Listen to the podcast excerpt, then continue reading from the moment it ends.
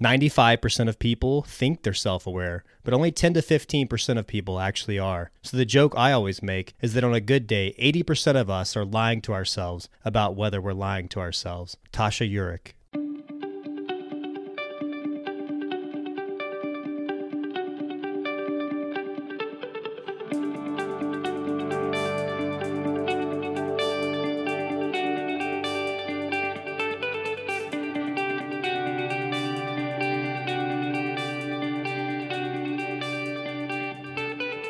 Hey, friends, welcome back to another episode of Intentional Living and Leadership with me, Cal Walters.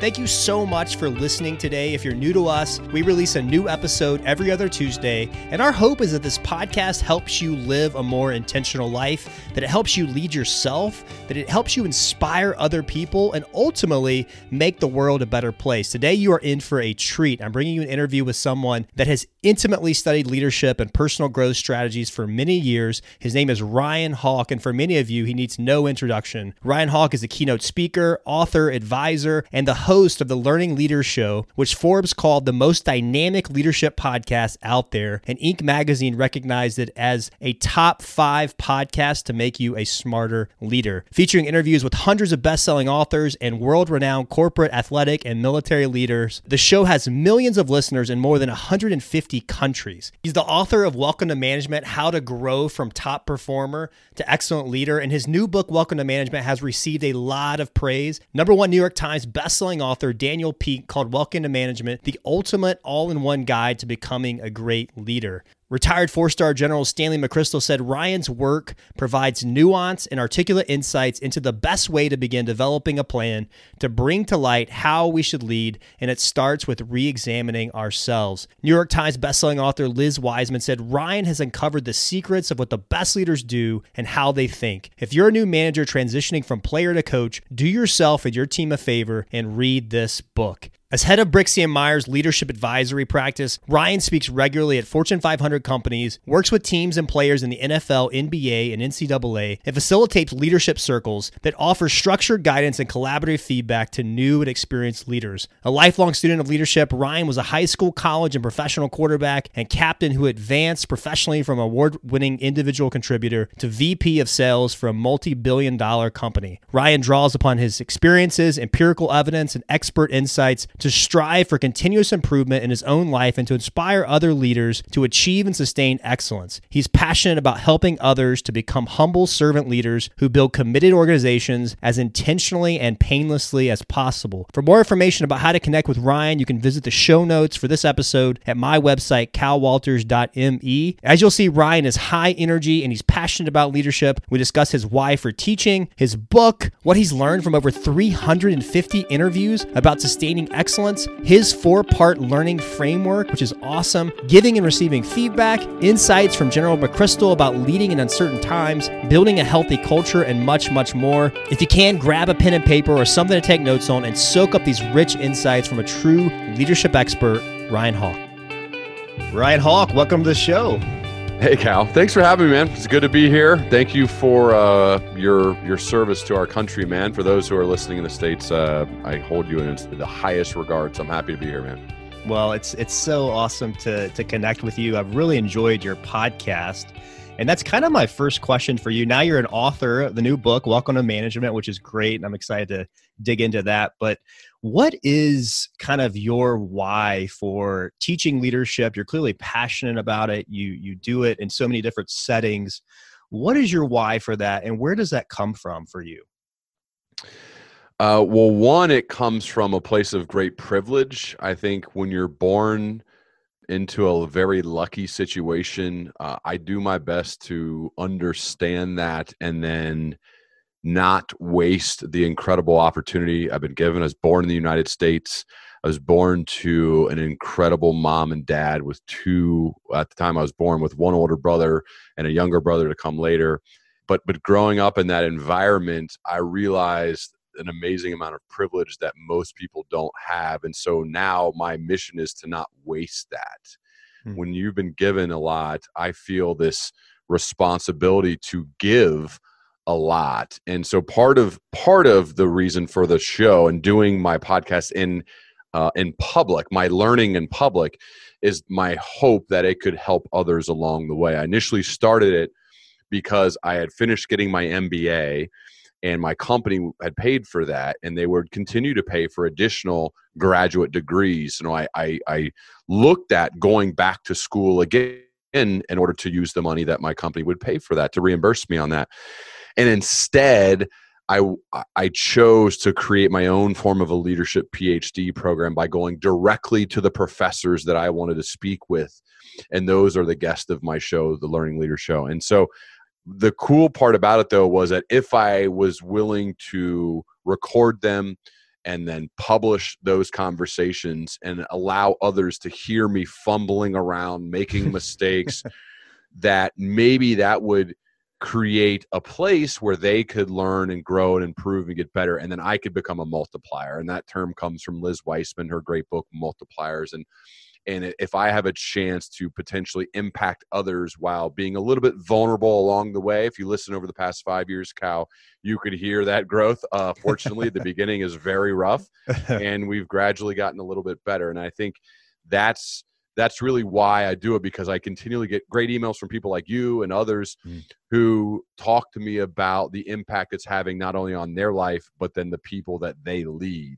And so that is the fuel, the juice, the reason that I want to keep coming back to prepare to get ready to have great conversations on a daily basis. And it's it's it's really uh, an amazing way to to go about doing work, and I feel very fortunate to get to keep doing it every day.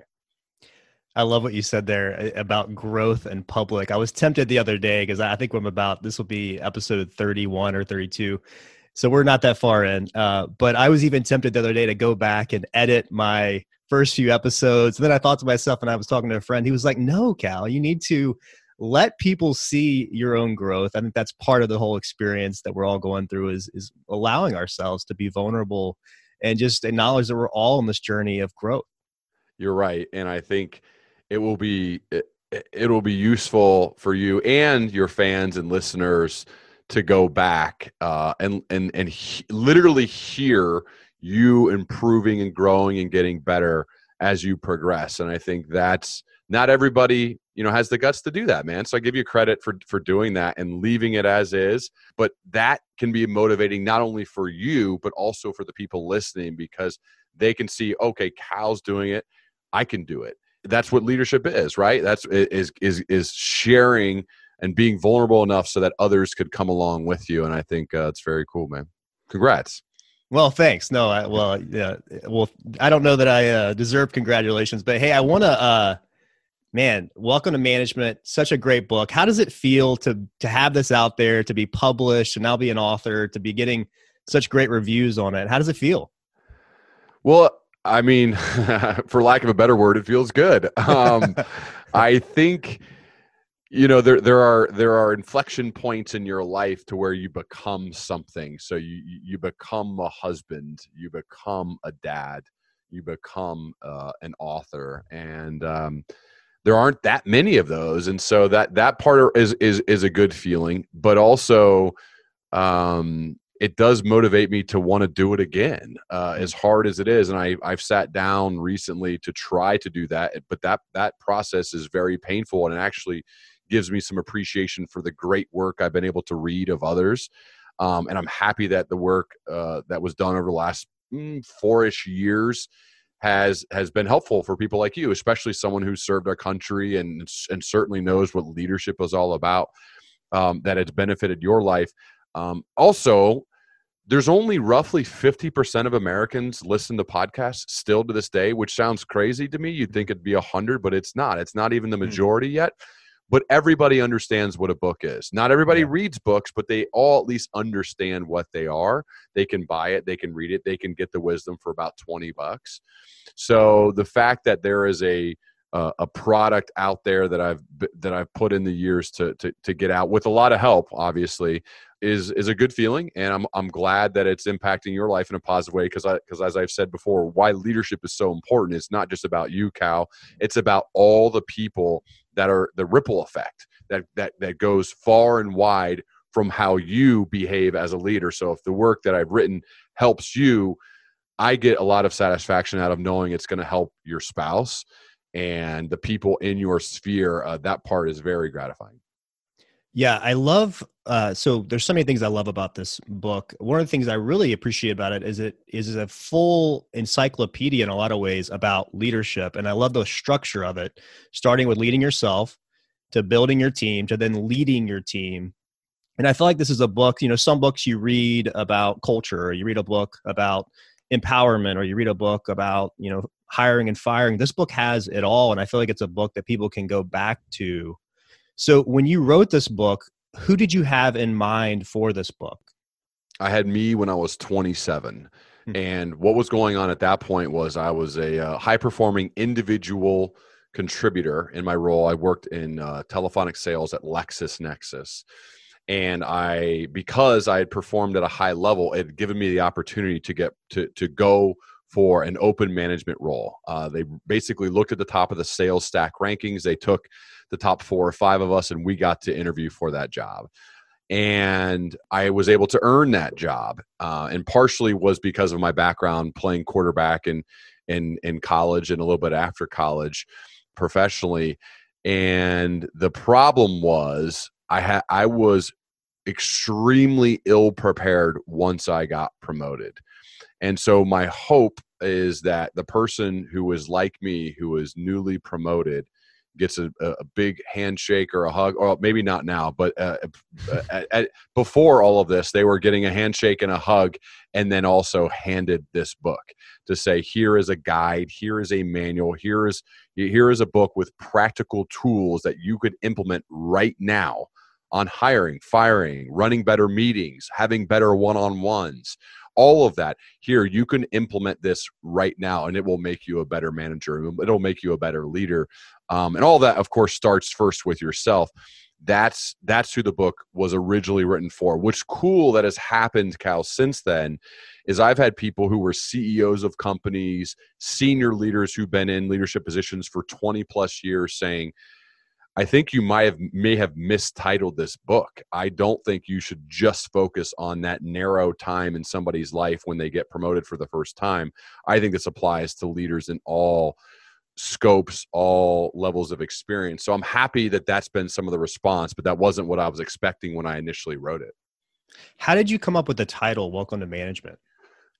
so I had um, probably 20 plus different honestly titles that we had initially had. I, I, I had different titles when i actually sold the book to mcgraw-hill the publisher who bought the proposal. It was a different title. I had different titles all along the way.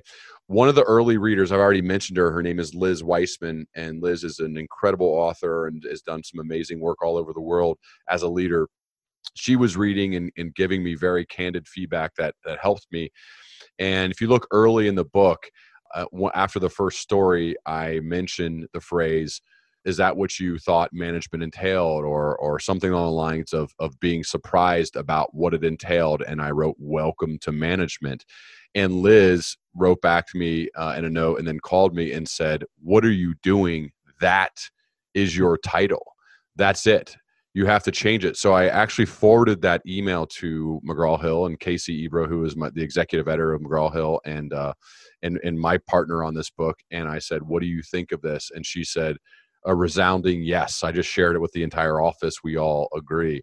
And so at that moment, it shifted from, you know, the learning leader or learn to lead or what every new manager needs to learn, all these different crazy titles to welcome to management and then how to grow from top performer to excellent leader. I think that's, that was the moment that had happened uh, when Liz uh, had alerted me to that. So I'm very grateful for her feedback. That's awesome. Yeah, I, I just want to echo what you said too about the kind of the subtitle here. And I see this a lot. I've seen it in my experience as an infantry officer now, in my experience as an attorney, especially, is that a lot of folks, you know, you become a technocrat, you become very good at what you do, but it, this this book highlights that leadership is an entirely separate discipline. It's this entirely separate skill that you have to develop. And just because you're good at the technical part of your job doesn't necessarily mean you're going to be good at leading. So i love that you're you're writing that book for for all of us i think that need to take that next step and grow in our leadership. So ryan i want to turn the tables on you. Uh, this is a question that you ask all of your guests. I'm sure you know what's coming I want to ask you about excellence mm-hmm. and, and kind of ask you about your take on excellence. You talk about it in the book. what in your mind are the commonalities of those who sustain excellence over an extended period of time? Uh, thank you for the question. Uh, it's a great question. One of my favorite questions, maybe the favorite question that I ask uh, people on air and off. Um, so it's it's hard to distill it down, but I'll do my best. Uh, right now, I would say there are really two behaviors that I will focus on when it comes to excellence, and it's it's important to define excellence too. And I think excellence is the is the gradual pursuit, the gradual actions of getting just a bit better every day. That's what excellence means to me. That the tra- trajectory, I don't know if it's on video or not, is just going up, right? A little bit, right? As James Clear would say, the aggregation of marginal mm-hmm. gains, right? Just getting a little bit better every single day. So, really, if there's two behaviors of people that I found to uh, share when it comes to their excellence, is first, they're very thoughtful individuals. They take time to reflect, to gain a true understanding of what's real, what's not, what's happening, right? They, they really think about the world. They really think about people. They really think about their behavior and how it impacts others. Just really thoughtful people in general. They often will pause and sometimes even mm, mm, have have uh, mannerisms like that. When I think about some of the, the the guests who have been extremely beneficial to me on the show, sometimes it takes them a while to get to an answer but then once they do it's incredible. It's because they're thoughtful. They're thinking it through. And i think that's that's one good quality. The second and it stems from being very thoughtful is that they are intentional. Once they have thought things through once they've reflected they go. They make that decision and then they go. You know being in the military you've got to be intentional with your actions or people could die and uh, you need to put thought into that as well. You need to be prepared for these life and death moments. And I've found leaders who really sustain excellence after they've thought things through. They are very intentional with their behavior. They don't haphazardly wander through life and say, Well, I'm just hoping for the best. They go and make it happen. Mm-hmm. between their thought and their intentionality is what it is that that makes it happen. And so if i had to distill it down cal and it's hard to do i would say it's thoughtfulness and intentionality. Mm, i love that. You also talk about this cycle of learning and operating framework which i really love. You talk about these four steps learn test teach and reflect. Can you kind of break that down for us a little bit and explain that to the audience yeah, I was when I was having on these conversations, the, the words framework and standard operating procedure kept coming up over and over. Like the word, literally, the word framework, or what's your framework for making decisions, or your framework for for uh, how you behave every day. And I noticed that I didn't really have that mapped out, and so I thought it would it would it would be beneficial for me to map that out. Like, what does yeah. how do I behave every day? What's a perfect day? What would be some what, what are what are some of the behaviors that i want to do on a regular basis? And so for me you mentioned the four parts. First i need to be a consumer of knowledge. I need to really work that intake engine. I need to be reading books having long form conversations with people who are smarter than me right? Really being the person to take in the knowledge the wisdom. That's the first part. Second is I need to experiment based on what I've learned. I need to actually take what I've that from the intake engine i need to put that into play. I need to actually do something with it. I need to i need to regularly experiment with what i've learned. You can't just sit in the corner and read books all day. You have to go and do it. Or as the wright brothers yes they stood on the sand dunes and watched the birds down in kitty hawk north carolina to try to understand how their wings were moving in order to build the wings of the first flying machine but then they actually had to go mount the machine and take it on trial runs, including pushing through failure. Right. And that's what happened as they built the first ever flying machine. They're from right here in Dayton, Ohio, where I live. And so that that's that story speaks to me. They they experimented with what they were learning. Three, though, and this harkens back to the earlier uh, uh, my earlier answer they take time to, t- to step back to reflect to analyze okay this is what i've learned this is what i've experimented with now, this works or this doesn't. This works, this doesn't. Regularly analyze the results of their experiments to know what should I continue to do and what should I stop doing? What are the new things I'm going to start doing based on my learnings and the experimentations? What am I going to stop doing? Not everything's going to work. If everything works, that means you're not trying enough. And so that's that's an important part, which is the reflection stage. And then fourth, which not enough people think about and do on a regular basis, I've found the act of teaching to be one of the best mechanisms and tools in the world for learning. Yeah. So think about any big presentation you've had to give, or even a test in school, uh, maybe a guest lecture at a, at a university, or, or you're writing a blog post. When you are put in the position to teach other people to try to add value to their lives, you're going to work like crazy if you have any pride. You're going to work like crazy to prepare for that moment.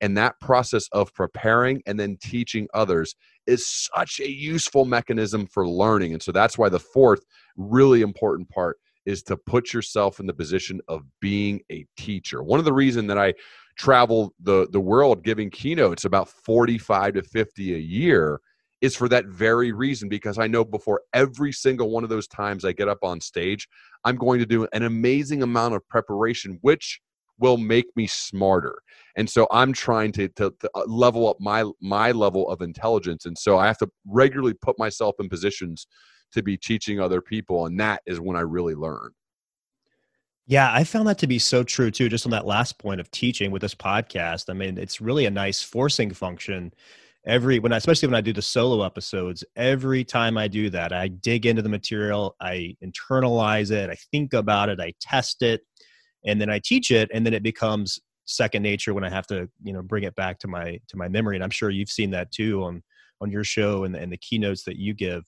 Um, Ryan, you're you're a former quarterback, so you've got a lot of experience with uh, receiving coaching, and I'm sure coaching as well.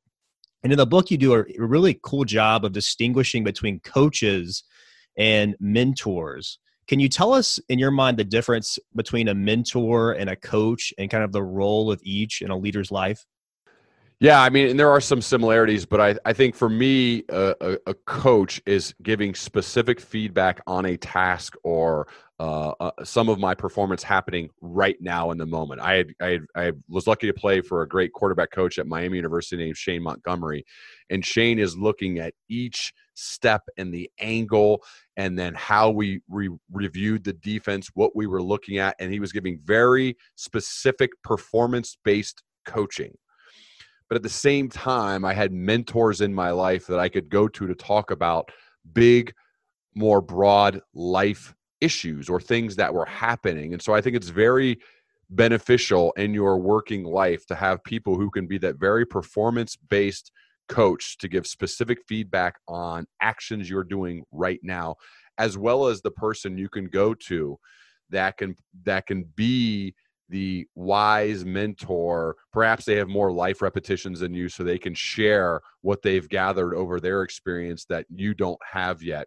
Um, and to have people who, who who play those roles for you specifically and and so like for me in my case my dad plays that role as a mentor who I can go to for advice on being a dad, on being a husband, on some of the ways maybe he goes about speaking from stage business wise. But then I also have hired people who are writing coaches and keynote speaking coaches who can give me very specific, specific direct feedback on a sentence that I've written or on how I opened a keynote and they can we can work on that together so for me i think it's very useful to have both and that's the difference i've i've at least come up with when it comes from uh, coaching and, and, and, mentors there's there seems to be a lot of uh, material on receiving feedback and i'm curious for you do you do you find it tough to receive feedback do you have some like kind of an internal mechanism for saying okay this may hurt to get this critical feedback but i'm going to let it uh, you know, sink in because I know it's good for me. Because I think a lot of folks, you know, there's that kind of fight or flight that kicks in of like, oh man, I don't want to hear this. This hurts, but it's also good for me. What what advice might you give to people to help us, I guess, get into a place where we're we're willing to ask for feedback and then receive feedback from these coaches and mentors? I think given my background and I, would be curious to hear your your background with being in the military I I crave coaching. I crave literally crave feedback. I'm asking for it constantly. And that's because I think I've grown up in that world. Hmm. I grew up in the world of having coaches year round. I played football, basketball, and baseball growing up seriously and then and, and then even more serious into college. And so I've always had coaching. And so I remember when I when I stopped playing football, not having a specific coach was a weird position to be in. I didn't like it. I so I personally love coaching. Now, I am intentional about who I ask for coaching. But uh, once you, I've I let me follow up on that. Who who yeah. do you who do you ask for coaching? What's well, that thought I, process I, for you?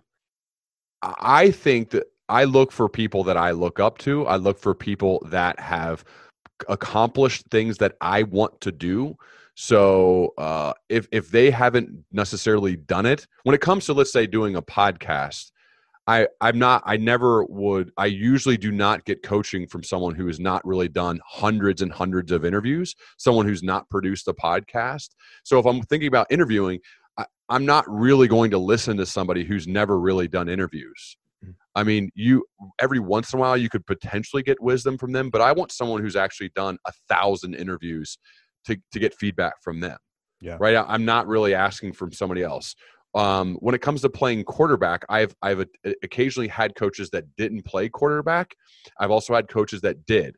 Now, just in my experience, there's something about playing that position and having the defensive lineman right in your face and having to step into a throw, knowing you're going to get hit on the chin. Speaking with that person who has felt that has been more beneficial for me, just me personally, than those who never have done that before. So eh, there now there are, there are, countless examples of football coaches who have done fine without ha- having played in the NFL. I understand that. I'm just saying from my experience. So and you ask, what do I look for? So I look for people who have done what I want to do, and then I ask them, and I go to them um, because I want an actual practitioner of it. When I hired uh, one of the speaking coaches I had, he, he, he was a prosecutor for 10 years. Do you know what a prosecutor has to do? They have to use evidence to persuade. Well, that's what I try to do when I'm on stage. Yeah. Is he a speaking coach? Not really. He never yeah. was before I hired him, but he had spent more than a decade using evidence to persuade somebody. That's what I want. So yeah. that's who I worked with. So uh, I'd say get creative, look for the people that you look up to, people that you think have actually done it, and then see, hopefully, they can deconstruct their genius and then share it to you. Because not everybody who is an exceptional performer is a great coach. So you do have to be mindful of that too. But in my experience, that's what I've tried to do. How do you filter once they give you feedback? How do you filter whether you're going to follow it or not? Um, well, I think the the filtering happens before uh, I even ask for the feedback. So for the most part, if they've passed that first test where I'm going to go to them for feedback, I usually will will will try what they're saying. I usually will give it a shot. I will think about that because they've passed the toughest test, which is just kind of getting into the room of saying, okay, we're going to have a constructive conversation here uh, it's not always that not everything they share is is is is uh, going to work. I understand that, but I am going to at minimum I'm going to think about it deeply and probably um, experiment with it ba- based on the fact that they've they've passed the initial test of saying, yeah, we're going to work together in this capacity. Yeah, I think, and just kind of my own take, I, I, think there is immense value in opening yourself up to feedback. And, and for some reason, I don't know if it stems from me being, you know, in the five love languages, I'm more of a words of affirmation type guy. So I think a big thing for me is I, I often struggle when people say negative things. It's just my, my gut reaction is I don't want to hear it. But over time, I think I've matured and I've realized there's so much value in not just hearing it but also creating a having a disposition where people are willing to give it to you and I've, that's something i've been working on too and i've talked about this on my podcast about how do i how do i convey to other people that i want them to give me feedback because you can say all day hey i want you to give me feedback but if my disposition yep. is one of which yeah i really don't want that i'm just saying that then people especially those that love you and care about you might be unwilling to give that. Um, so I think for me personally, it's a journey. Uh, eh, but it, but you know, going through Ranger School, West Point, being a prosecutor, doing all these things, I've learned there's so much value in filling in those blind spots because we all have them. Yeah. And we have to have other people fill them in for us. The the one part that's in, uh, critical, I'm glad you brought that up, Cal, is you need to think about how you're going to respond when you receive critical feedback. Mm. The reason why is if you immediately get defensive or or find yourself in that place of denial, you'll notice the people you've asked to give you feedback will stop doing it because yeah. they think you can't handle it. And maybe you hmm. can't. And yeah. so uh, for me, I always have to go into those conversations knowing do not get defensive be grateful right yeah. even if i have to just sit there and just take notes the whole time and not respond because if i respond and i immediately get defensive i know what i'm training them for the next time is to not be as hard on me or not be as straightforward with me because they, you know, we're, we're people we're, we're human beings we're, we naturally don't want to do that to others. So if someone can't take it then you're gonna you're gonna start maybe being a little bit less direct. You're not going to be uh, as straightforward and that's not helpful. I need i need the real stuff. And so mm. I, I have to prepare myself to take the feedback for the next time you can do this. It's okay. In fact i want it. I'm very grateful even if it stings a bit when i'm receiving it.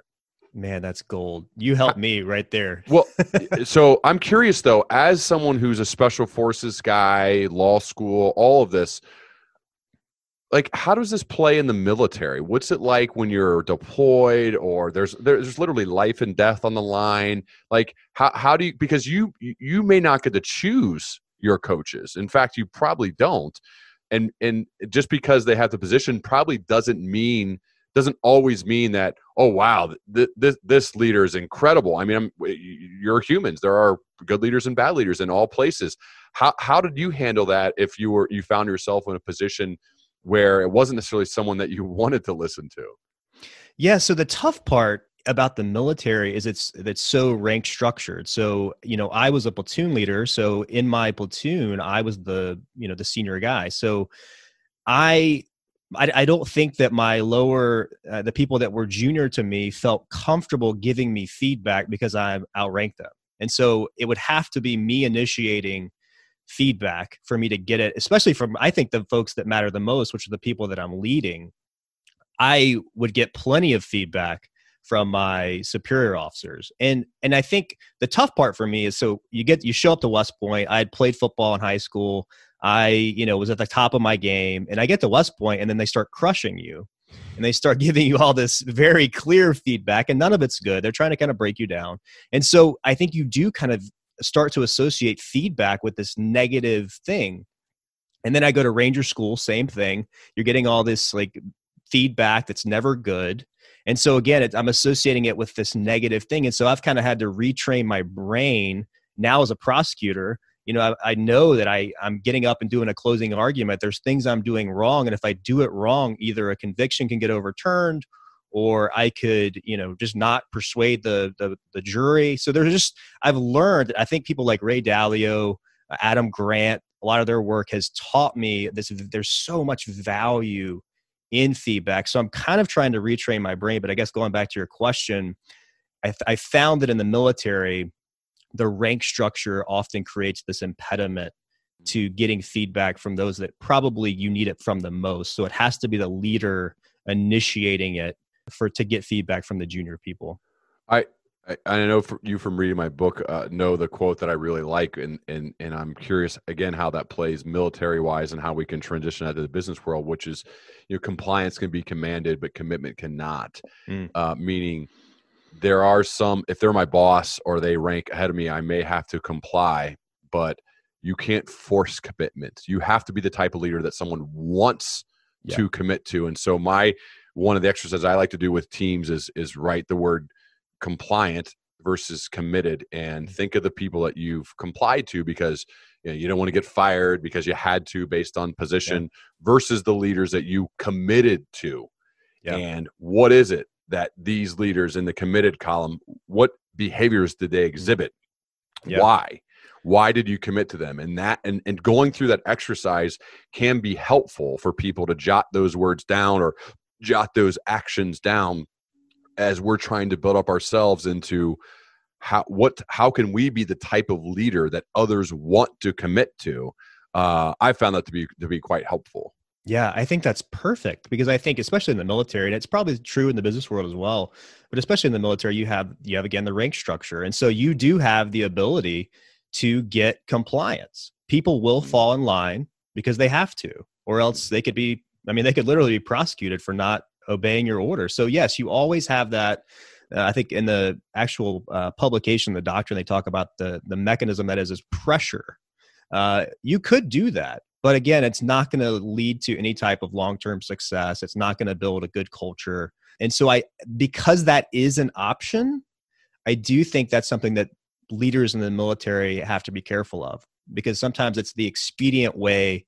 Maybe you'll get that short term result, but long term, uh, you're not going to build a team that lasts. And people, frankly, just aren't going to look at you as someone, uh, as a mentor or a coach, uh, someone they can come to. So yeah is that is that something you see in the business world as well or is that is that something that you think is unique to the military um i don't i can't speak for the military i think i i just think there are people i've complied because i had to and then there are ones i've committed to because i wanted to and because yeah. of their actions or the type of people that i wanted to commit to them i think one of my best bosses ever and he was the the uh, actually the, the boss of my boss named brian miller who I we're still friends to this day, and I've worked for him uh, a few jobs ago. It was his actions on a daily basis, his ability to tell stories, his ability to mm-hmm. relate, how much he cared, yeah. deeply, truly cared about yeah. the people he was leading, his his level of integrity, how he always did what he said he was going to do. I, you know, I, I was lucky to speak with General McChrystal yesterday, and he, he said, think about your your say do gap and I know this has been written about. I've since researched it after we talked, but I hadn't heard it before he said that. I said, "Say do gap." What do you mean? What what you actually say and what you do as a, the excellent leaders? There is no gap, but we all know those leaders where there's a big gap between what they say and then what they do. Don't yeah. there should not be a big gap there. If you're if you're striving to be an excellent leader, don't be saying this and then doing something way over here. That should be a minimal, if if if not zero, gap in what you say and what you do.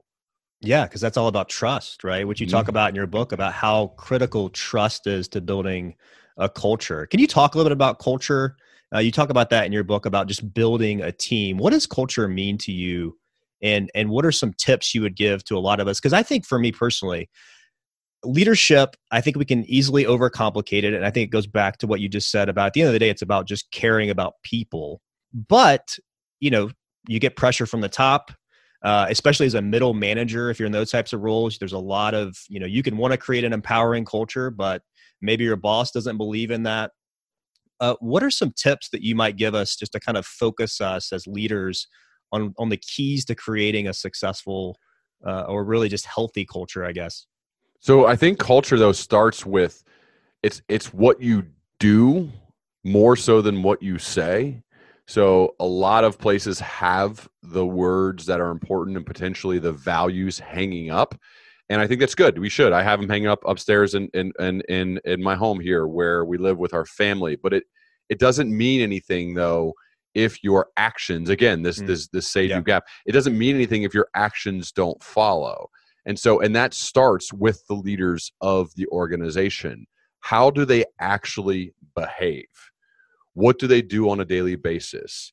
If they show and lead from the front as far as how much they care about each person they care about their frontline leaders they care about those who are taking care of others it starts there. So it, it just like you, you look at um, companies that take excellent care of their customers it never happens without the leaders doing the same to the people internally. It always starts inside the company always. Yeah. You're never going to find a company that takes exceptional care of their customers yet they have a terrible work environment.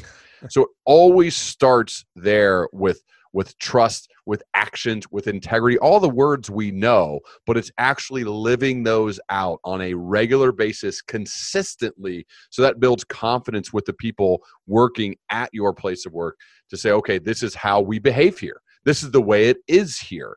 And if they don't like that then then they can self-select out. But it starts internally and then you see it go outside of of, of the company with within the customers that they serve I love this quote that you put in the book. It says, The culture precedes positive results. It doesn't get tacked on as an afterthought on your way to victory. Champions behave like champions. They have a winning standard of performance before they are winners. And that's from Bill Walsh, coach uh-huh. of the San Francisco 49ers. But I love how you highlight how culture sometimes we think, oh, we want to we want to achieve the task or we want to hit the numbers, we want to do the thing, and we forget, well, maybe I shouldn't focus on that necessarily and just focus on creating the culture that's going to produce those types of results. Right, and that's the long game style of playing. But like like you said, that's why I love the quote so much that it that it stayed in after many edits. But but that precedes that precedes what's the result, and and that comes from his book called "The Score Takes Care of Itself." And I I firmly believe that that if you're behaving and acting, your actions are that of a champion on a regular basis. The score eventually, and, and whatever your scoreboard is in your place of work, will take care of itself. And uh, I think that's just that's just an important way to behave on a regular basis as a leader, specifically because people are looking to you.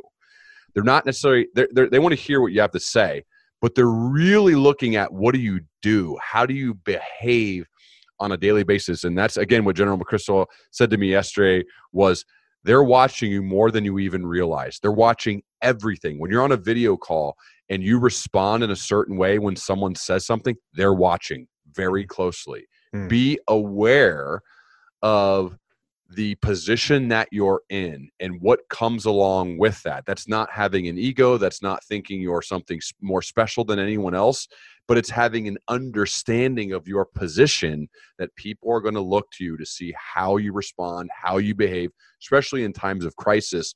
And they're going to take their lead from you. And so that's why it's important that you you have this high level of awareness when it comes to that.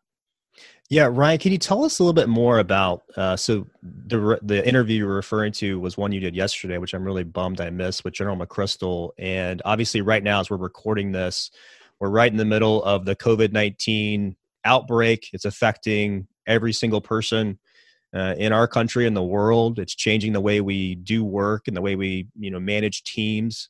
And I think my understanding is you guys talked about uh, leading in uncertain times, and obviously General McChrystal is a great person to talk about that. What were some of the big takeaways from that conversation yesterday for you? Uh, so many. I would say one of the, one of the, the, the aspects that Stan mentioned that really stuck out to me was uh, the the the mindset of how we lead through crisis. And really, there are three parts that he brought up that I think people are taking away and implementing immediately. One is to communicate relentlessly. I think communication ramps up. People are now working for the most part more remote. Um, so that means levels of communication needs to be up. Make sure your team hears from you, they see you, they understand what's happening uh, up that level. Then, one part that was interesting was he said, match your internal operating pace with that of your external environment. Understand the way you have to move um, he mentioned a time when he was when when when he was leading our troops overseas, saying that the the rate, the the the speed had really increased uh, as he was dealing with uh, the changing ways of the world. Um, when he's leading 150,000 people in 45 allied countries, that the rate, the speed had to really increase. And then it's important to continue to reiterate what winning looks like for your organization clearly define that so people have an understanding of of what does it mean to be successful? And as the leader you have to be the one to to, to define that and to work with your team to help make sure they're they have vividly clear messaging on what success looks like as times are changing. And um, that's that's the job as as a, uh, as a leader uh, always. And my dad told me that early on it is your job to make sure you you have vivid clarity with each member of your team that they understand their role in achieving the big goal. So get very specific over communicate with them so that they know that there is no doubt. So if any outsider came to them and said what's your role in the in the team being successful? they know precisely what to say. Oh i am to do this. I know i am i, know exactly what i'm to do because i worked with my leader to get that set up. And I think that's why it's important that we continually reiterate what winning looks like for each team member. I love that. I love that idea of clarity, and I think that's that's so important not only for I, I think the organization, but also for the leader. The, if you have to communicate clarity and then reinforce clarity, well, that means the leader has to be clear on uh, exactly what the team members need to be focusing on. Obviously, in an empowering culture, and I'm not talking. I'm sure that uh, he's not talking about giving them every piece of uh, the task, but telling them the why, you know, telling them what, you know, the things that, that need to be doing, but maybe not necessarily telling them the how. Um, man, that's so good. Well, uh, Ryan, so you've done over 350 interviews on your Learning Leaders show. Uh, you are someone who uh, have has been praised for your ability to just to ask great questions. We've already talked about curiosity, but I'm curious, what have you learned about asking questions? I think it was uh, Tony Robbins that said something. I'm paraphrasing here that you know essentially the the quality of your life is associated with the quality of your questions. Uh, yeah. So, what have you learned about listening well and asking good questions after over 350 interviews with top leaders from all over the world? Well, first I'd say Cal, uh, I give you huge credit, man. Um, you're really good at this, and I don't, you know, I, I don't mm-hmm. say that lightly. So I, I, give you credit for your preparation and the oh, questions thanks, that you've asked. So I, um, I'm excited to continue to to follow along with what you do. Mm-hmm. As far as what I've learned question wise, um, I've learned that the best questions, the ones that really get us somewhere, are the follow up questions. Mm-hmm. The initial question is useful, and you should have good initial questions that take us to a certain place. Um, and and so the sustaining excellence excellence question is a good starter for me.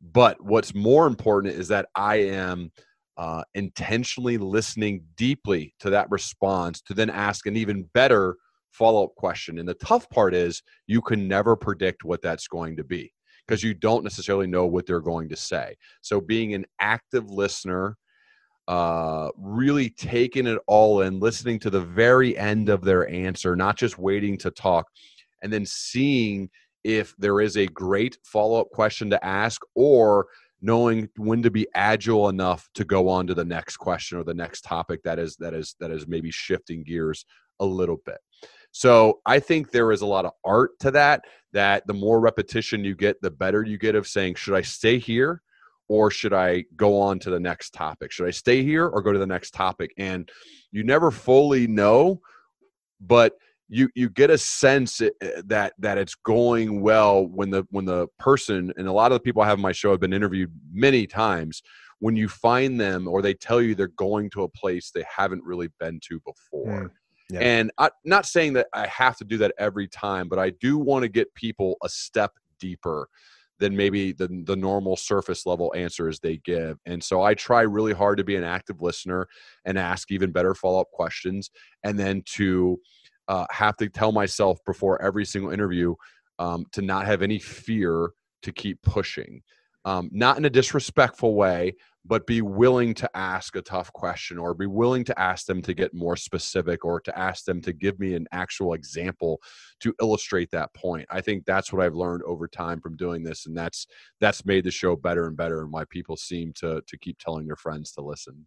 Yeah well you you do a great job. Um so one thing so right now we're in the middle of a moment that's unusual for for all of us really. Uh, people maybe have more time on their hands although i know a lot of us are trying to uh, manage little ones at home while also working so you know maybe you have more time but you have more distractions. Um, what I, I want to just ask you as we're wrapping up here about starting.